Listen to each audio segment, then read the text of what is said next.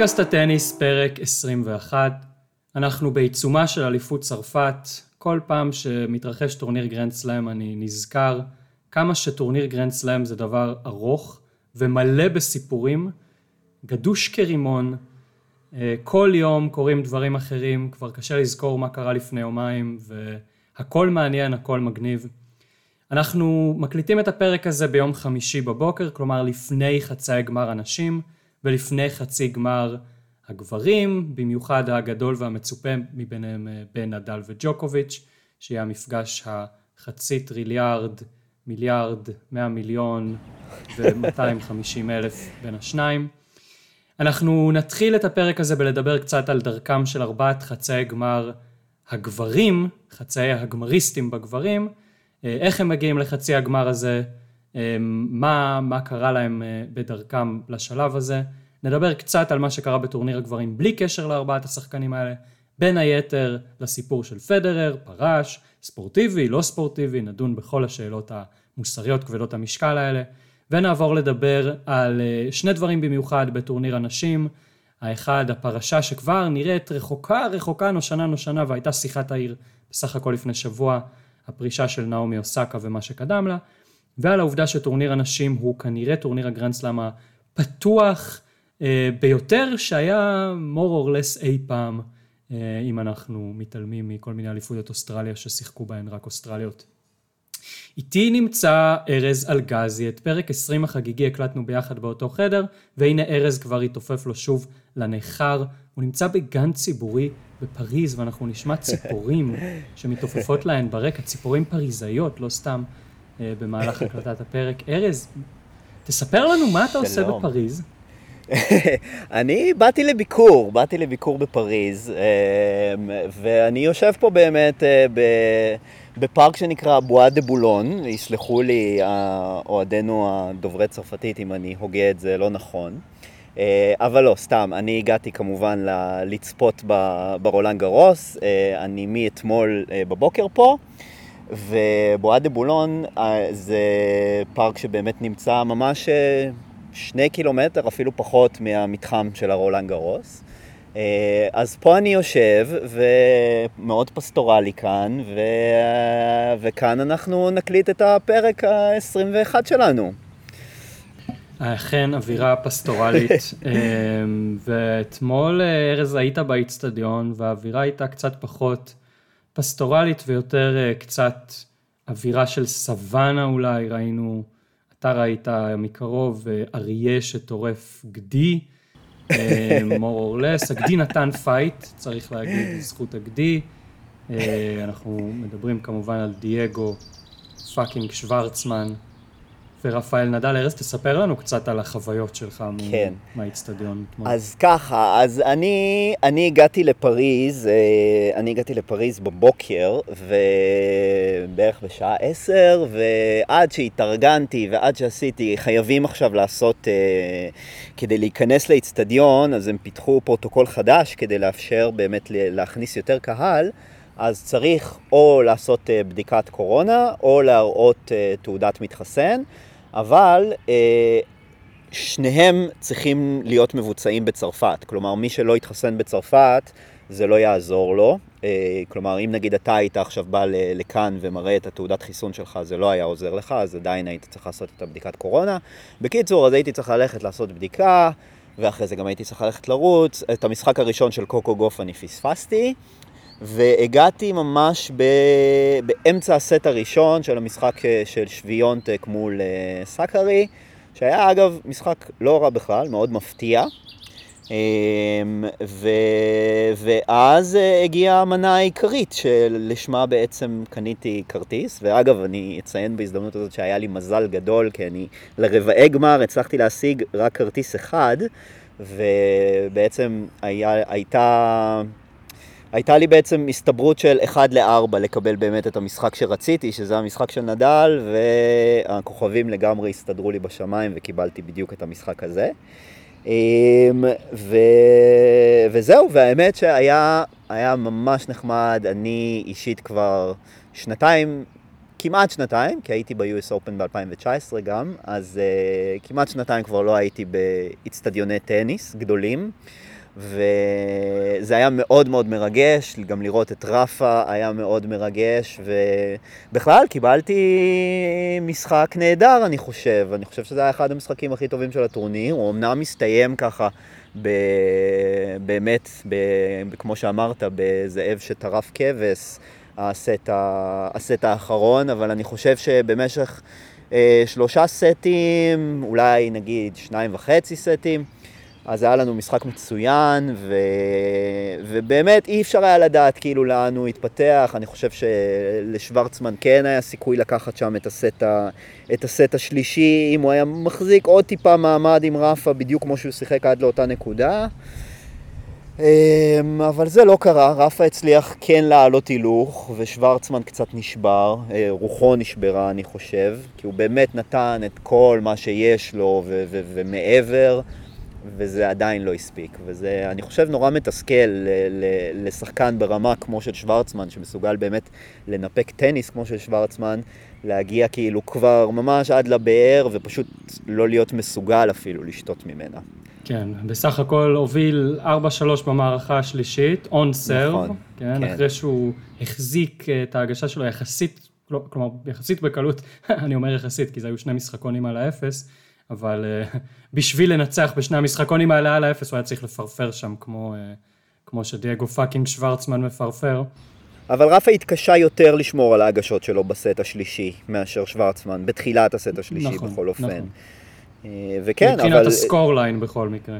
נכון, אבל שלושת הגיימים האחרונים נגמרו 12-2 בנקודות, כן, לטובת רפה. שתי נקודות. מאותו רגע כן. שהוא הוביל 4-3, הוא לקח שתי נקודות עד סוף המערכה ועוד איזה כמה, אתה ספרת שם כמה, איזה חמש, שש, שבע אה, נקודות עד סוף המשחק? בארבעת, בארבע, בארבעת הגיימים הראשונים הוא לקח שתי נקודות, בגיים החמישי הוא לקח, בואו נראה, אני מסתכל בדיוק, שלוש נקודות, וזהו. אז שלוש פלוס שתיים, חמש, חמש נקודות סך הכל בסט השני. חמש ועוד... נקודות במערכה. בסט הרביעי, שלמה. סליחה, לא בסט השני, כן. כן, כן, מערכה שלמה, כלומר ממוצע של פחות מנקודה למשחקון, שזה באמת היה סיום עגום למשחק. טוב מאוד, אמ, וארז, איך אתה, אני חושב שיש, כל שנה יש איזה דיון, אה, לפחות במרשתת, כן, בכל המרשתת הישראלית, בוא נגיד, אה, נדל נראה פגיע, נדל נראה פה, נדל נראה שם. אמ, אני חושב שהוא נראה טוב כמו כל שנה אחרת. כלומר, אני חושב שיש בנדל משהו שהוא טיפה מטעה לפעמים, אה, במיוחד על החיימר ובמיוחד באליפות צרפת. כשהוא לא צריך את ההילוך החמישי ואת ההילוך הרביעי, הוא לא מפעיל אותם. כלומר, אה, גם אם הוא מנצח, אה, הוא מנצח, אה, כן, ולא מרשים בטירוף, אבל הוא מנצח בשלוש מערכות, אז זה אומר שהוא פשוט לא היה זקוק לזה, ואנחנו די סומכים עליו שאת הטניס הטוב ביותר שלו הוא ישאיר לחצי הגמר מול ג'וקוביץ'. מה אתה חושב? תראה, אני, אני נוטה להסכים עם מה שאתה אומר. תראה, בסופו של דבר המספרים לא משקרים. נדל הגיע 13 פעמים לחצי גמר רולנד גרוס, הוא הגיע 13 פעמים לגמר הרולנד גרוס, לא הפסיד לא כאן ולא כאן. אמ, ו... כלומר, 26 ניצחונות בחצאי גמר וגמר רולנד גרוס, אפס הפסדים. זה... זה חסר תקדים, אה, מיותר להגיד שזה חסר תקדים, כאילו לא, אין לזה אח ורע, אפילו לא קרוב לזה. ונדל עכשיו שוב בחצי גמר רולנד גרוס. אה, מצד ש... אז כאילו, אז, אז קודם כל, למען הסר הספק, אני חושב שנדל הוא לחלוטין הפייבוריט לזכייה בטורניר. כאילו, כל מי שמנסה לטעון אחרת, אז הוא... זה, זה, זה אני מניח שזה יותר למטרות אה, ניכוס ו, ו, ודברים כאלה, לא, לא ממש רציונליים. אבל זה לא אומר שהוא לא יכול להפסיד. כלומר, אמ, אני אגיד ככה, ב-4-3, אה, בסט השלישי לטובת שוורצמן, ה-4-3 הזה שדיברנו עליו הרגע, אז זה היה, זו הייתה סיטואציה מאוד מלחיצה במשחק. א', כי רפה הגיש שני, ושבירה אחת קטנה של שוורצמן, והסט בעצם נגמר. ואז שוורצמן בעצם מוביל 2-1. וזה לא אומר עדיין שרפה הפסיד, כן, אבל זה גם, זה, זה מלחיץ. זו סיטואציה מלחיצה, סיטואציה לא נעימה, ואני חושב שכאילו היינו יכולים להיות שם, ואז אולי היינו קצת מדברים אחרת היום. עכשיו, בואו גם נסתכל אובייקטיבית על, על מי עוד נשאר לרפה עד לתואר. יש לו עכשיו בחצי גמר את ג'וקוביץ', שהוא אחד משני אנשים שב-107 משחקים סך הכל ניצח אותו ברולנד גרוס. אז, אז, אז זה א' עומד לזכותו של ג'וקוביץ', למרות שנדל ניצח אותו בחמשת המפגשים האחרונים שלהם על חמר, אמ, ולמרות שהוא ניצח אותו בגמר שנה שעברה באופן מאוד מאוד מאוד חד צדדי, אה, ואם נדל מצליח לעבור את המשוכה הזו, אז בגמר יש לו יריב לא פחות קשה, אולי אפילו יותר. כלומר, אם זה יהיה זוורב אז אולי קצת פחות, אבל אם זה יהיה ציציפס, אז ציציפס בכושר הנוכחי שלו, הוא, אני חושב, הוא הכי מאיים שיש.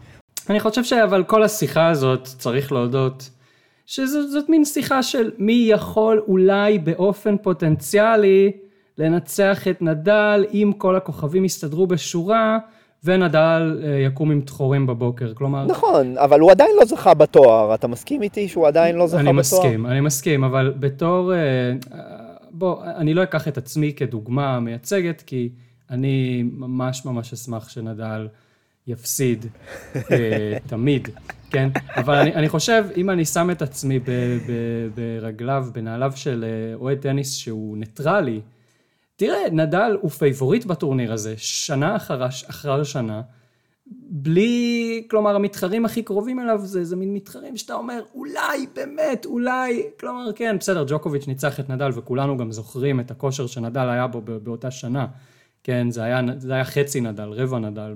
אני חושב כן, שהיו של בדיוק, היו, היו שם שלוש שנים כאלה, 2014, 2015 ו-2016, שהוא לא היה פייבוריט, גם ב-2014 למרות שהוא זכה. אוקיי, טוב, לא, לא, לא נחזור אחורה עכשיו עד, עד לשם, אבל, אבל בטח שב-2015 הוא, הוא בא כאנדרדוג, כל שאר השנים הוא ניצח את ג'וקוביץ', חוץ מ-2013, שזה היה באמת... באמת יכל ללכת אה, לכל צד, כל שאר השנים הוא ניצח בארבע מערכות גג, וכן, היו משחקים צמודים, אבל זה הכי קרוב שג'וקוביץ', כלומר, פערי הרמות הם ענקיים, ו- וכיום ג'וקוביץ' נראה אפילו יותר חלש על חיימר משהוא היה פעם. האם אנחנו באמת רואים את ציציפס או זוורב מנצחים את נדל בגמר אליפות צרפת? קשה להעלות את זה על הדעת, קשה, קשה, קשה, ויש בזה משהו מתסכל, כלומר בחוויה שלך זה מאוד לא מתסכל. בחוויה, אני חושב, של רוב אוהדי הטניס של, שלא אה, קשרו את נפשם בנדל, אה, טורניר כזה שהזוכה הוא all but ידוע מראש. לא, אבל, אבל תראה, נמרוד, אה, נדל, הוא, אתה, אתה, אתה, אתה כן, אני חושב, מתעלם פה גם מכמה דברים שהם בעיניי אובייקטיביים. א', נדל כבר בן 35. וב', אני חושב שבטורניר הזה הוא משחק טיפ-טיפה, לא משהו משמעותי, אולי הוא גם עדיין באמת לא מצא את ההילוך החמישי הזה, שאולי הוא עדיין לא נזקק לו, אולי הוא באמת נזקק לו בסט הרביעי אתמול מול שוורצמן, אבל אה, אני חושב שהוא קצת פחות טוב משנים עברו. וזה, וזה הגיוני, כלומר, אה, אה, אי אפשר לצפות גם שהוא באמת יהיה כזה קונסיסטנטי וכל כך עקבי גם ברמה אה, לאורך כל עונת החמר וגם ברולנד גרוס. אז כלומר, אנחנו בסופו של דבר כן נגיע ליום שנדל לא יזכה ברולנד גרוס, זה יקרה מתישהו. והאם זה יכול לקרות השנה? זה יכול לקרות השנה. האם הסיכויים לכך גבוהים? כנראה שלא. אבל זה יכול לקרות. כן, לא, אני, אני לא אומר לזרוק, אני אומר שגם בשנה שעברה היה, היה חצי גמר מול שוורצמן שנדל גמגם במערכה השלישית. והוא גם גמגם נכון. קצת בתחילת המשחק מול סינר. וב-2019 הוא גמגם מול אה, גופן.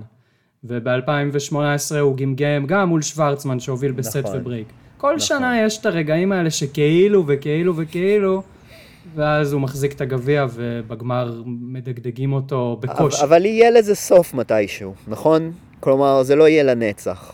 הנבואה של... אה, הנבואה של אלמגרו לא תתגשם, שהוא יזכה ברולנד גרוס גם בגיל 60. נכון, אבל כל עוד הוא, הוא בריא והוא משחק ככה, זה נראה כמו טורניר שהתוצאה שלו ידועה מראש. אבל אתה יודע, אנחנו, אנחנו נחכה ונראה, אה, לא, אנחנו לא נביאים.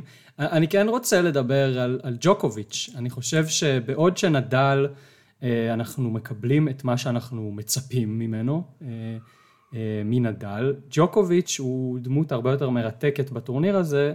יש לו הרבה מאוד ups and downs, הרגשות שלו הם, uh, he wears them on his sleeve, כמו שאומרים. כלומר, uh, מאוד מאוד uh, מוחצן בטורניר הזה, והוא גם מתקשה. כלומר, שני המשחקים האחרונים שלו מול האיטלקים היו משחקים מאוד מעניינים. למי שלא עקב מאוד מאוד בתשומת לב, בסיבוב הרביעי הוא, הוא היה בפיגור 2-0 במערכות מול לורנצו מוסטי. בשתי המערכות הראשונות האלה זה היה משחק יוצא מהכלל באמת.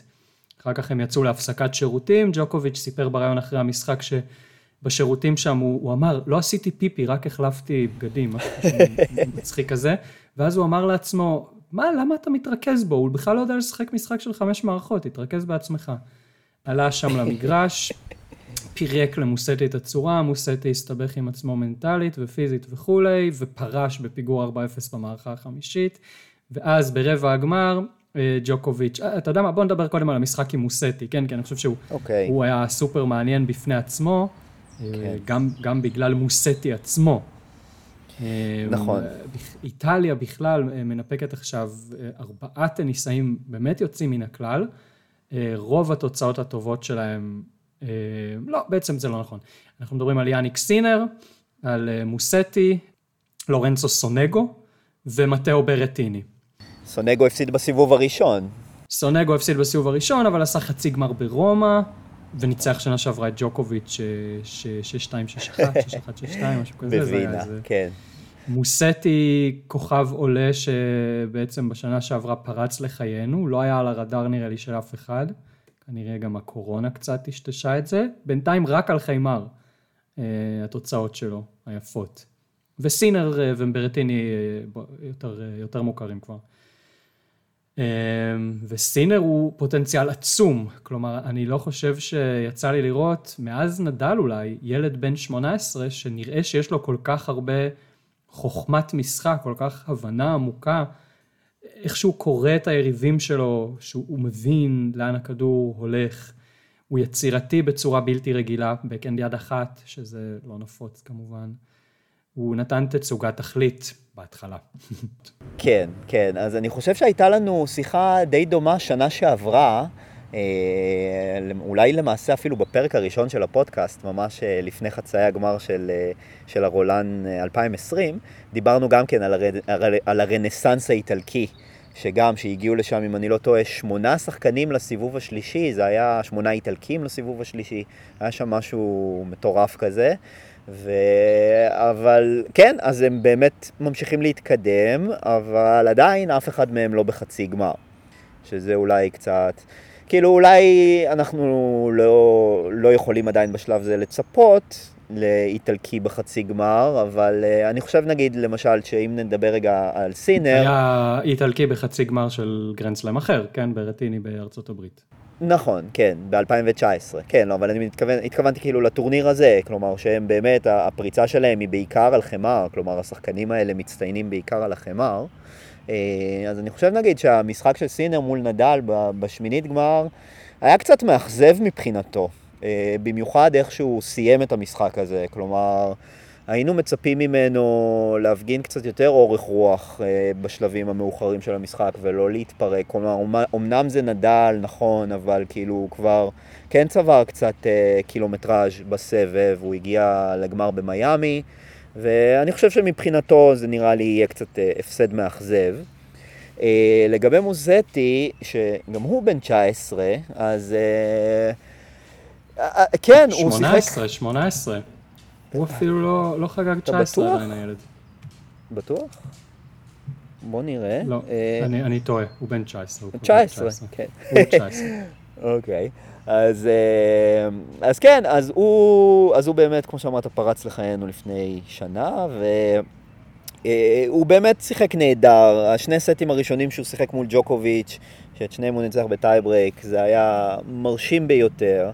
אבל משם הוא פשוט נעלם, ואני חושב שזה שהוא פרש בסוף, אה, היו כל מיני כאילו אנלוגיות לאיך שג'וקוביץ' התנהג ב, בתחילת הקריירה שלו, שהוא גם עשה דברים דומים. אני חושב שג'וקוביץ' בשום שלב אה, בקריירה, גם לא בימים שהוא היה פורש ממשחקים, לא, לא עשה מעשה אה, נבלה שכזה, לפרוש שני גיימים לפני הסוף, כשבאמת אין לו כלום, אין לו שום פציעה. זה, זה, זה מזכיר לי את דניס חזניוק שפר, שפרשה במאץ' פוינט לרעתה בגמר אליפות כן. ישראל, כן. כן. אמ, אה, אז סתם, זה היה לא לעניין, לא הוסיף לו הרבה כבוד, ולצערי זה גם משהו שיזכרו לו, אני לא חושב שזה משהו ש... אתה יודע, לאוהדי טניס יש זיכרון... אה, יש זיכרון לדברים רעים, כלומר, ל- ל- ל- לדברים חריגים, וזה אני חושב משהו שלא ישכחו לו כל כך מהר, כמו שג'וקוביץ', שלמרות שהוא כבר מזמן לא השחקן הפורש שהיה לפני כל כך הרבה שנים, אה, אז עדיין זוכרים לו את זה. כן, אכזבה גדולה, אכזבה גדולה מצד מוסטי, אני מסכים. אני חושב שכן צריך לתת לו ליהנות מהספק. הוא בן 19, גם באמת הוא, הוא פרץ לא, ל, ל, לאור הזרקורים, בסך הכל ברומא בשנה שעברה, כלומר לפני זה הוא בכלל לא שיחק בסבב, כן, למעט צ'לנג'רים וזה. אה, גם הדור הוא טיפה שונה, הדור הוא נורא מודע למה חושבים עליו ומה, ורשתות חברתיות. הסיטואציה קצת שונה, ומוסטי אמר משהו קצת שנשמע לנו מוזר במסיבת עיתונאים, הוא אמר, פרשתי כי חשבתי על הקהל, משהו כזה, כאילו הקהל סבל מכמה שזה היה חד צדדי, אז רציתי שהם לא, לא יסבלו, כן? משהו אני כזה. אני מצטער, אז... אני לא מאמין לזה. Uh, בסדר, אנחנו לא חייבים, אנחנו לא חייבים להאמין, אנחנו לא חייבים להאמין, אבל uh, מה שאני אומר זה שא', בפסיכולוגיה שלו, כן, uh, תמיד אני אומר שלטניסאים יש מנגנון, לטניסאים הטובים יש מנגנון רמייה עצמית מאוד משוכלל. הם צריכים uh, לדעת לשים בצד את הדברים הגרועים שקורים להם ואת הכישלונות uh, ו- ולשכנע את עצמם באיזשהו הסבר שבשפה הפנימית שלהם הוא משכנע שבעצם קרה משהו בסדר, כן? ומוסטי, אם זה ההסבר שלו לעצמו, ואם הוא משוכנע בזה, אז יכול להיות שהוא יצליח לשים את זה מאחוריו, כן? זה ברמה שלו. ברמה שלנו, בואו נהיה סלחנים כלפי ילד בן 19 שעושה משהו שאף אחד מאיתנו לא יעשה בימי חייו. זה בטוח. רציתי להגיד אף אחד מאיתנו לא עשה בגיל 19, אבל בוא, הוא עושה משהו ש... שהוא בלתי נתפס כן. ל... לרוב הטניסאים המקצוענים בעולם, כן? נכון. אז ניתן לו את הספק. ואני חושב גם שיש לו עתיד גם, כאילו, כן. העתיד עוד לפניו. כן, אני, אני חושב שהוא, שתי המערכות הראשונות האלה באמת היו יוצאות מהכלל, אמ, ואני מתרגש שיש שחקן צעיר כזה בסבב, אה, כשרוב הטניסאים הצעירים נראים די כמו שיבוטים אחד של השני, אם אני חושב על סינר ועל אלקרז אמ, ועל החבר'ה האלה, כולם עם בקן שתי ידיים וחובטים חזק מהקו האחורי. ורצים מהר, ו- והמשחק שלהם הוא מין uh, כזה ג'וקוביץ' על סטרואידים. מוסטי הוא מין uh, פדרר, ריוס, פוניני, לא יודע, משהו כאילו יוצא מהכלל, ואני מתרגש, מתרגש ממנו, מקווה מאוד גם שהוא יתרגם את ההצלחה למשטחים אחרים, אבל ג'וקוביץ', אנחנו בכלל מדברים על ג'וקוביץ', נכון? אני, אני חושב ש... אה, המשחק מול מוסטי, רוב הסיפור פה היה כאילו מוסטי, אה, במשחק מול ברטיני, אני חושב שהיה מאוד מעניין. אה, ג'וקוביץ' רמס אותו ככה בשתי המערכות הראשונות, שיחק נהדר, היה נראה בדרך לניצחון, ואז בשובר השוויון של המערכה השלישית, אה, פתאום היה לו, בשפה לא מקצועית, brain fart, איבד, איבד שם את עצמו, שיחק שובר שוויון גרוע, ואז היו צריכים להוציא את הקהל מהאיצטדיון, הפסיקו את המשחק, אה, כמה זה היה? שלושה משחקונים אחרי תחילת המערכה הרביעית, חמישה משחקונים, אה, והפסיקו את המשחק, חזרו לברטיני הלם וזה, וסרבים ופורנדים, מה שברטיני יודע לעשות. וג'וקוביץ', כאילו הסיפור של המשחק עצמו הוא כאילו לא נורא מעניין, כן, ג'וקוביץ' בסוף, אוקיי, לקחו ממנו מערכה, מערכה הרביעית הוא התאפס על עצמו, ניצח 7-5, אוקיי, אחלה. אבל מה שהיה שם סופר מעניין, אה, זה היה התגובות של ג'וקוביץ'. גם במהלך המערכה, אגב הוא נמרח שם על החיימר, שזה קרה לו גם נגד מוסטי, ודימם קצת וזה, הוא שאג את החיים שלו. זה היה מטורף, זה היה אה, מטורף. אני לא זוכר, לא זוכר דבר כזה. גם אני לא. כן. אה, והיו, היו כבר, הוא שואל. רגע, כן, נציין אבל, נציין רק ששתי נקודות לפני כן, כשהוא פספס את המאץ' פוינט השני, אז הוא הגיב באותה, באותה עוצמה אמוציונלית, כלומר, רק לכיוון ההפוך. בעצבים, הוא כמעט אה, הטיח את המחבט שלו לכיוון לכיוון הבוקס שלו, הוא בעט בשלט, הוא היה ממש נרגז, כלומר, זה היה כן. כאילו תמונת ראי של, ה, של השאגות שהגיעו שתי נקודות לאחר מכן. כן, כן. אה, לא, היו, האמוציות על המגרש היו גבוהות בצורה בלתי רגילה. אחרי המאץ' פוינט, באמת, מי שאני ממליץ ללכת לצפות בדבר הזה, ב... אוי, אליפות צרפת, כמה אני שונא את המארגנים שם, מורידים כל סרטון מהרשת בקטע של, אה, של זכויות יוצרים, אז מאוד קשה למצוא, אבל, אבל אה, את, את מה שקרה אחרי המאץ' פוינט אני מניח שתוכלו למצוא. שאגות מול איצטדיון ריק, כי הוציאו את הקהל. שאגה, אחרי שאגה, כלומר, לא, לא אחת, אה, סדרה שם של אה, כמו איזה מנוע שמתפוצץ. הוא מרגיש את הטורניר הזה, הוא רוצה, הוא רוצה לנצח. אה, הוא הסביר ברעיון אחרי המשחק שזה היה משחק מאוד מלחיץ מבחינתו. הוא היה מאוד לחוץ, גם כי בגלל שהוא איבד את המערכה השלישית בצורה שלומיאלית, גם כי הוציאו את הקהל, גם כי הוא נפל. גם כי ברטיני שמר על ההגשות יותר בקלות במערכה הרביעית ממנו, והוא היה צריך לעבוד קשה במשחקוני ההגשה שלו. אמ, לא משנה, כל מיני סיבות, אבל הוא הרגיש פנימית שהוא לחוץ מאוד, וגם על זה דיברנו, אני חושב, באחד הפודקאסטים, שג'וקוביץ' הרבה יותר גלוי לגבי הרגשות שלו מנדל ופדרר, אני חושב, אה, וזה סופר מעניין לראות את זה. אמ, עכשיו אה, נשאלת השאלה, מה יקרה מול נדל? בדיוק, כן. אז אם עכשיו הוא לחוץ, אז מה, מה, מה באמת יהיה מול נדל? ואם הוא ינצח את נדל, אז מה יהיה בגמר מול ציציפס? זה לא שציציפס עושה לו חיים קלים, וציציפס כמעט ניצח אותו ברומא במשחק מאוד מאוד מותח. ו... ו... וגם אנחנו שוכחים שג'וקוביץ' הוא גם כבר לא ילד, הוא בן 34. כאילו, אנחנו נוטים לשכוח קצת את ה... את, את, את, את הגילאים של השחקנים האלה, בגלל שהם באמת כל כך קונסיסטנטים ותמיד מגיעים לשלבים האחרונים, אבל בסופו של דבר הם פגיעים. ו, וכן, ואם ג'וקוביץ' כאילו נכנס לכזה סטרס ברבע גמר, שהוא אה, פייבוריט מובהק פה, בסדר, אוקיי, הפסדת סט אחד. אמ, אני לא יודע, יש מצב אבל שאני טועה לגמרי, יש מצב כאילו שזה שהוא כן הצליח בסוף לסגור את הסט הזה בלי להסתבך ובלי להגיע לטייברייק ובלי להגיע לסט חמישי, אה, כמו אגב שקרה לו מול סונגו ברומא, שהיה בדיוק את אותו סיפור שם, ב-6-5 ובסט השני ג'וקוביץ' עמד לסגור את הסיפור, לא הצליח, נגרר לטייברייק, הפסיד את הסט, נגרר לסט שלישי, אה, ויש מצב שזה פגע בו אחרי זה בגמר מול נדל. אי אפשר לדעת את הדברים האלה, זה הכל בתיאוריה. אמ, אבל בוא נראה באמת איך זה משפיע עליו. אבל תראה, אם אנחנו כבר מדברים באמת על, על נדל ג'וקוביץ', אז מה שאני רציתי להגיד זה שאני חושב שמבחינתו של ג'וקוביץ', אני חושב שאין לו הרבה מה להפסיד. כלומר, אה, יש לו רק מה להרוויח. אני אסביר למה אני מתכוון. אני חושב שאם ג'וקוביץ' אה, אה, יפסיד את המשחק הזה, אז בסופו של דבר זה לא יפגע יותר מדי במורשת שלו. זה לא, זה לא יהיה משהו שיפחית במעבדו, זה יהיה משהו שכאילו משהו שאנשים צפו ומשהו שחזר על עצמו פעמים אין ספור ביריבות הזו.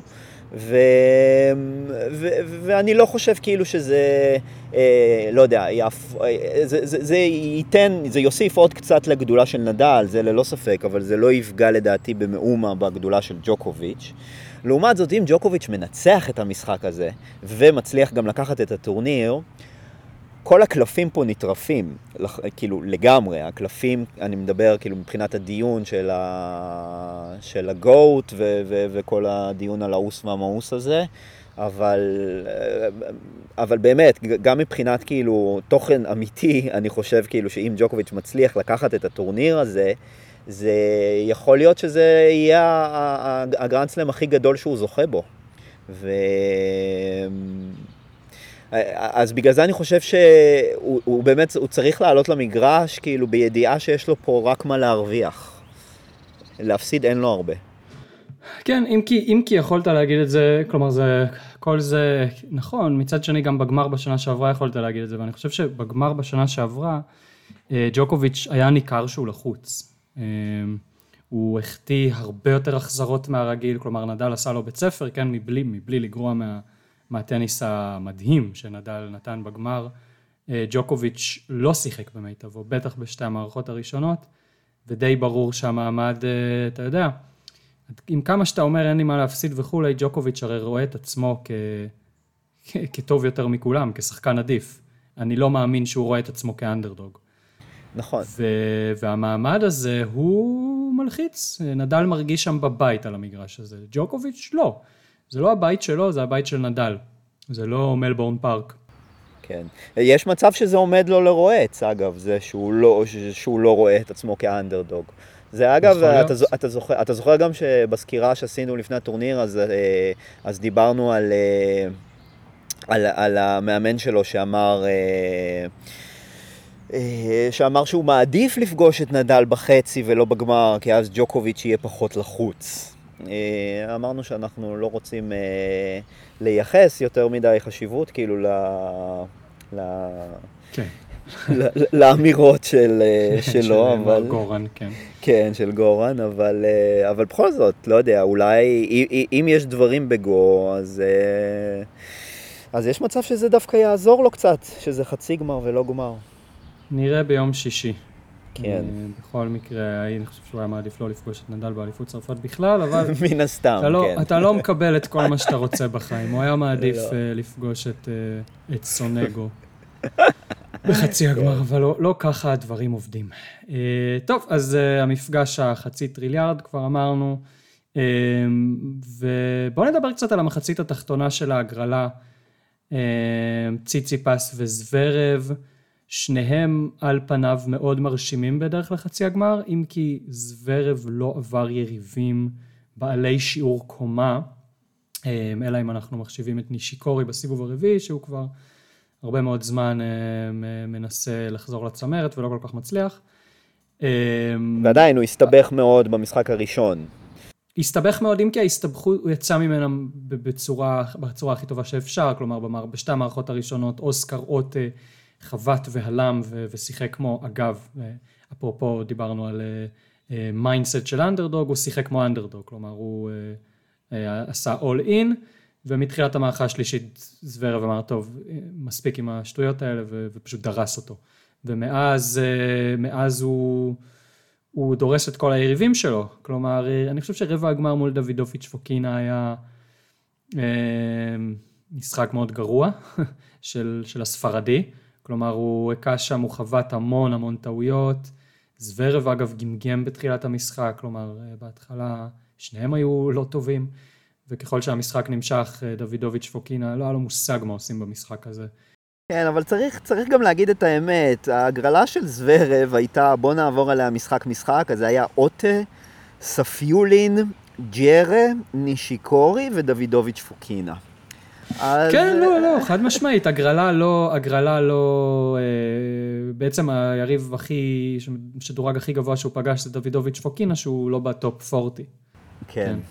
אה, היריבים הם לא רעים, כן, אה, ג'רה הוא שחקן טוב, וגם ספיולין שיחק טוב, לא יודע אם צפית במשחק.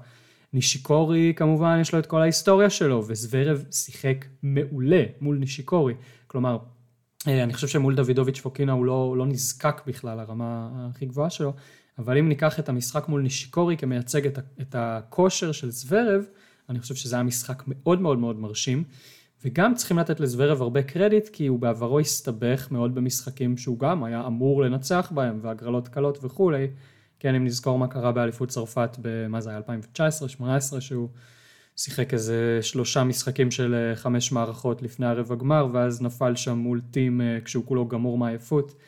אה, אז הוא, הוא עבר דרך ארוכה מאז, והוא מאוד התחזק מנטלית, והוא למד איך מביאים את הטניס הטוב ביותר שלו גם למשחקים הכביכול קלים, וזו אמת מידה שמודדים בעזרתם בצמרת הגבוהה, לדעת להתמודד עם הדברים האלה הכביכול קלים. כלומר, אנחנו רואים את השיפור של זוורב גם, גם לאור ההגרלה הקלה. כן, אני, אני מסכים, אני, מס... אני עדיין חושב שזאת הייתה הסתבכות קצת מיותרת במשחק הראשון, אבל אני חושב שהמבחן האמיתי זה החצי גמר, כלומר אני חושב שזה בעצם שילוב של שני דברים, גם uh, איך הוא מתמודד עם ההגרלה הקלה ועם המשחקים הפשוטים, שזה, אוקיי, בוא נגיד הוא קיבל על זה ציון שבע וחצי, שמונה, הייתי נותן לו, מתוך עשר, אבל עכשיו החלק השני זה להתמודד עם המשחקים הגדולים גם, אה, בחצי גמר והגמר, ששם הוא לא יפגוש יריבים קלים, לא בחצי ולא בגמר. ו... וראינו ממש לא מזמן איך ב-US Open, בגמר, הוא בסופו של דבר לא הצליח להביא את היכולת הכי טובה שלו, ועם עשרות דאבלים שם בגמר מול טים. ו... אז בקיצור, אני חושב שעדיין חובת ההוכחה היא עליו גם, ב... גם בשלבים האלה. כלומר, הוא עדיין... הוא הגיע עד עכשיו רק לגמר גרנדסלם אחד, הוא אמנם אה, היה מאוד מאוד קרוב ללזכות בו, אבל אה, יהיה מעניין לראות איך הוא יתמודד עם ציציפס. אני חושב שהמאזן שה... ביניהם הוא גם לא, לא ממש לטובתו, אני חושב שציציפס מוביל שם די חד צדדית, אני חושב שהמאזן ביניהם הוא 5-2, כן, 5-2. אה, לטובת ציציפס. אה, שזה מפתיע אגב, בעיניי זה, זה מאזן מפתיע, מכיוון שזוורב אה, יותר זמן בצמרת, מנוסה יותר על פניו עם היציבות שלו, עם הבקאנד היציב. הייתי מצפה שהמאזן למעשה ייתן לטובת זוורב, או לפחות לא יהיה 5-2 לטובת ציציפס. כן, אה, אה, זוורב ינוחם בכך שהוא ניצח את המשחק האחרון. למעשה הוא ניצח את הראשון ואת האחרון, ובאמצע היו חמישה ניצחונות רצופים של ציציפס. אה, אבל המשחק כן, האחרון... כאשר הראשון היה, היה לפני, לפני הפריצה של ציציפס. נכון. נכון, נכון. ו... והמשחק האחרון אבל, שזוורב ניצח בו, היה בגמר באקפולקו, ממש לפני כמה חודשים, ש... שזוורב זכה זכה בעצם בתואר הכי גדול שלו עד אה, מדריד, מאז, uh, מאז בעצם uh, טורניר סוף השנה ב-2018. הוא למעשה לא זכה באף טורניר 500 ב, במשך שנתיים, שנתיים ומשהו. וכמה, וחודש לאחר מכן הוא זכה שוב במאסטרס במדריד. אז האקפולקו באמת היה התואר הכי גדול שלו עד לאותה נקודה, והוא ניצח שם בגמר כאמור את, את ציציפס. אני חושב אבל ששנינו נסכים שזוורב הוא האנדרדוג במפגש הזה, למרות... כן, כן, כן. כן למרות הניצחון מול ציציפס אה, כן. באקפולקו, אני חושב שציציפס, אה, גם אם נסתכל רק על הטורניר הזה, וגם אם נסתכל על ה... אה, כבר יותר מחצי שנה, כן, אני חושב שהייתה לו איזו תקופה שהוא טיפה גמגם באליפות ארה"ב של הקורונה, הוא היה לו שם את ההפסד המביך הזה. נכון, נכון מול נכון. צ'וריץ'. עם הכמה מאץ' אה, פוינט שהיו לו שם, שהוביל גם כן, חמש אחד, או אגב, משהו כזה. אני חושב ש... אני כבר, אני כבר לא זוכר את כל השיחות שלנו, אבל אה, אני זוכר את התגובה שלו אחרי המשחק מול צ'וריץ', שהוא כתב בטוויטר, זה או הדבר הכי עצוב או הכי מצחיק שקרה לי אי פעם. ואני חייב, אני, אני, אני מאוד אוהב את איך שציציפס מגיב להפסדים שלו, גם, אה, גם מבחינת איך שהוא מדבר עליהם וגם מבחינת איך שהוא מגיב אליהם אחר כך על המגרש. היו לו המון הפסדים מאוד כואבים. גם הפסדים מאוד חד צדדיים, אם נזכור את הדריסה שנדל נתן לו בחצי גמר הראשון שלו בגרנדסלאם באוסטרליה, הפסדים מאוד מאוד צמודים מול נדל בברצלונה השנה ורומא אה, מול ג'וקוביץ' השנה, אה, וכל פעם, ו, ומול ג'וקוביץ' באליפות צרפת בשנה שעברה, וכל פעם הוא מתאושש מזה בצורה מופלאה, ואני חושב שזאת תכונה, אולי התכונה הכי חשובה של טניסאי טניסאי צמרת זה לדעת מה ללמוד מהפסדים ולא לתת להם להוריד אותך. אני חושב שבחצי הגמר בשנה שעברה מול ג'וקוביץ', שציציפס היה מאוד קרוב, כלומר חזר מ-2-0 במערכות למערכה חמישית, במערכה החמישית נגמר לו האוויר, הוא היה גמור פיזית, זה היה די אה, נראה לעין. אני חושב שאז הבנתי שציציפס כן עשוי מחומר של אלופים, בראש. כן, הוא כן. לא מפחד לעלות על מגרש ולתת את כל מה שצריך כדי לנצח. אמ, וראינו את זה השנה מול נדל באוסטרליה, חזר מ-2-0 מול נדל וניצח בחמש מערכות במשחק נכון. ברמה מאוד גבוהה. לא, לא רק זה, אני, אני גם חושב שהוא... גם זה שראינו כאילו שההפסדים המאוד מאוד כואבים שהיו לו, גם עכשיו מול נדל בברצלונה, אחרי שכבר היה לו צ'מפיונשיפ פוינט, וגם uh, מול ג'וקוביץ', זה לא, לא מפיל את רוחו, כלומר, הוא, הוא קם מזה והוא, והוא ממשיך הלאה, והוא נותן בראש מיד אחרי זה, הוא לא, הוא לא נופל לשום מרה שחורה, ובדיוק כמו שאמרת, לומד מהפסדים. ואני חושב שעוד קפיצת מדרגה ש... שהוא עשה, אני חושב שגם בזמן משחק אין לו שום נפילות. הוא, הוא, הוא לא, כלומר, גם אם הוא במצבים, בסיטואציות מאוד לא נעימות בתוך כדי משחק, זה לא... זה לא מרפא את ידיו, כאילו, זה לא... הוא לא נותן מתנות. כן, צריך בדיוק, לנצח אותו. בדיוק, צריך לנצח בדיוק. אותו באופן מאוד אקטיבי. שזה מאוד מז... מזכיר את נדל, אגב. זה מאוד מזכיר לי את נדל, כאילו, באופי. אתה צריך לעבוד קשה בשביל כל נקודה, כאילו, מול ציציפס. זה כן. מנטליות כזאת של ראש בקיר. כן, אני חושב שבמנטליות הוא כבר, אה, אולי זאת הגזמה, אבל אני חושב שהוא כמעט שווה לג'וקוביץ' ונדל. אני חושב שההבדל ביניהם כרגע הוא בטניס. אני חושב שציציפס הוא לא שחקן טוב כמו נדל אה, וכמו ג'וקוביץ'. אה, הוא עדיין לא שם, אני חושב שיש לו את הטכניקה שלו שקצת מקשה עליו, ה big swing הזה, איך שהוא חובט בפורנד ובבקאנד. עדיין אם הכדורים מגיעים אליו ככה נורא נורא מהר, קשה לו. אה, להגן טוב ולהפוך הגנה להתקפה כמו שנדל וג'וקוביץ' עושים. אני חושב ששם, שם ההבדל ביניהם כרגע. אה, והשאלה היא האם הוא יכול להתגבר על הסיפור הזה. אני חושב שעל חמר כן, אני חושב שעל חמר בפרט כן. כאילו, חמר, חמר אני חושב שזה הצ'אנס הכי טוב שלו. אני חושב שהסגנון משחק שלו והיתרונות שלו באים לידי ביטוי במיוחד על חמר, והחסרונות שלו במיוחד לא באים לידי ביטוי על חמר.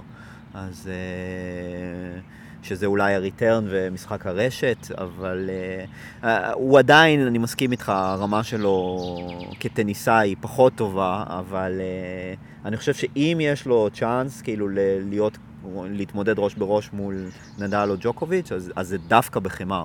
כן, זה מאוד מעניין אה, מה שאתה אומר. אה, באמת, אה, באמת מעניין, אני, אני לא, לא יודע מה אני חושב על זה, אבל אין ספק שעל חיימר הוא, הוא נותן עונה אדירה, ובטורניר הזה, במיוחד מול מדוודב, כן, ברבע הגמר, שמדוודב שיחק טוב מאוד בשתי המערכות האחרונות, ברובה, ברוב הזמן, בכל מקרה, ונחריג כמובן את ה- את המאץ' פוינט. כן, אז רגע. אבל אם אנחנו כבר מזכירים את מדוודב, אז אני חייב שנייה טפיחה קטנה על השכם. אמרתי לכם, מי שהקשיב לפרק הקודם, אני אמרתי שצריך לספור את מדוודב, שאי אפשר ככה לנפנף אותו מכל, ולגלגל אותו מכל המדרגות. אה, וזה, האמת זה בול מה שאני אמרתי, כאילו, שאם הוא יצליח לחבר משחק אחד, שני משחקים, זה כבר יתחיל לבוא לו לבד. הוא, הוא ייזכר שהוא בעצם דניאל מדוודב, הטניסאי שהגיע לגמר באוסטרליה ואחד הטניסאים הכי טובים בעולם, ושהוא לא בן אדם אחר כשהוא משחק על חמר. וזה, אני חושב, בדיוק מה שקרה. הוא אמנם הפסיד לציציפס, בסדר, הוא הפסיד לו בסופו של דבר uh, pretty comprehensively, כאילו 3-0, אבל uh, עדיין, היה שם פייט. ו... Uh, ואני מקווה בשבילו שבעונת החמר הבאה הוא לא יחזור על, אותו, על אותה עונת חמר שהייתה לו השנה. כן, כן, כן, אני, אני מסכים איתך, ו, אה, ובאמת אה, תמכת בו כשאף אחד אחר לא תמך, אני חושב שהוא חייב לחזר פרחים. אה, כן, יש, יש טוב, אה, אני חושב שאין לנו מספיק זמן כדי להיכנס למדוודב, ויש לו את הבעיות שלו על חיימר גם אובייקטיביות, זה לא רק בראש, אה, החבטות השטוחות שהן מאוד מאוד יעילות על משטחים קשים, ובמיוחד משטחים קשים מהירים, על חיימר הן כן קופצות פתאום גבוה, והוא לא כל כך מכאיב ליריבים שלו. ואז הוא חייב, אה, מול ציציפס הדבר שעבד לו זה הדרופ שוטים, כן? אה, הוא נתן שם תצוגת דרופ שוטים די מפעימה, אבל אה, ציציפס מהקו האחורי די קטש אותו, וכשקודשים אותך מהקו האחורי וקוראים לך מדוודב אתה בבעיה.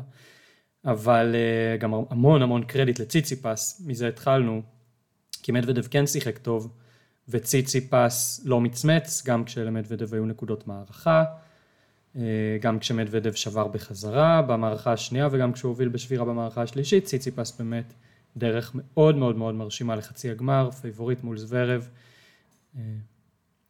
וכן, ואמור, כן, אמור, זה קצת מוגזם להגיד, אבל עשוי מאוד להגיע לגמר גרנדסלאם הראשון שלו, שזאת תהיה פריצת דרך משמעותית. כן, כן, בהחלט. לזוורב כבר יש גמר אחד, כמו שאמרנו קודם, אז... כן, אז, ציצי, אז ציציפס פה הוא זה שיכול לעשות תקדים מהבחינה הזו. אה, אז כן, עדיין לא התפרסם, בעודנו מדברים, עדיין לא התפרסם לוז אה, למחר, אז אנחנו לא יודעים עדיין להגיד לכם מי, אתם בטח תדעו כבר לפני שתקשיבו לפרק, אה, מי ישחק ראשון ומי ישחק שני. אנחנו יודעים, ארז, מי ישחק ראשון ומי ישחק שני, גם בלי שיתפרסם לוז, נכון? כן. וג'וקוביץ' ישחקו בערב, זה ה... ככה זה יקרה. כנראה, כן, כן, 99 אה, אחוז. אה, כן, ובעודנו מדברים, אגב, רק נציין ככה בהערת אגב, שאסיק אמנם ניצח את הסט הראשון בגמר הזוגות המעורבים, אבל הוא הפסיד את הסט השני והוא הפסיד גם את הסופר טייברייק ואת הגמר. אז כולנו... אה, אבלים וחפויי ראש, אבל אה, תשמעו, בן אדם שעד לפני חצי שנה מעולם לא שיחק בהגרלה הראשית של גרנד סלאם, לא ביחידים ולא בזוגות ולא בזוגות מעורבים, ועכשיו אנחנו, כן, אה, מתבאסים עליו שהוא הפסיד בסיבוב השני באליפות צרפת, ורק העפיל לגמר הזוגות המעורבים, באמת סיפור, באמת סיפור יוצא דופן. כן, לגמרי. טוב, אני חושב שנתנו, נתנו הלאה. לחבר'ה כן. את, ה, את הזמן אה, שמגיע להם. כן. נגיד שתי מילים על פדרר. אוקיי. אני חושב שזה היה סיפור אה, יחסית מרכזי בטורניר. אה, רקע למי שלא עקב משום מה אחרי מה שקרה בטורניר. אבל פדרר הגיע לאליפות צרפת, כולה שיחק שלוש, שני טורנירים השנה, שני טורנירים היחידים שהוא שיחק מאז אליפות אוסטרליה 2020, כן, בשנה וחצי האחרונות. בדוחה שיחק איזה שני משחקים, פרש מדובאי בשבוע אחרי כי לא היה מוכן פיזית לעוד טניס. שיחק בז'נבה, נתן שם תצוגה לא מרשימה, ים טעויות. הגיע לאליפות צרפת אה, עם הרבה סימני שאלה על מה, מה לכל הרוחות אנחנו הולכים לראות. ואז שיחק טוב מאוד.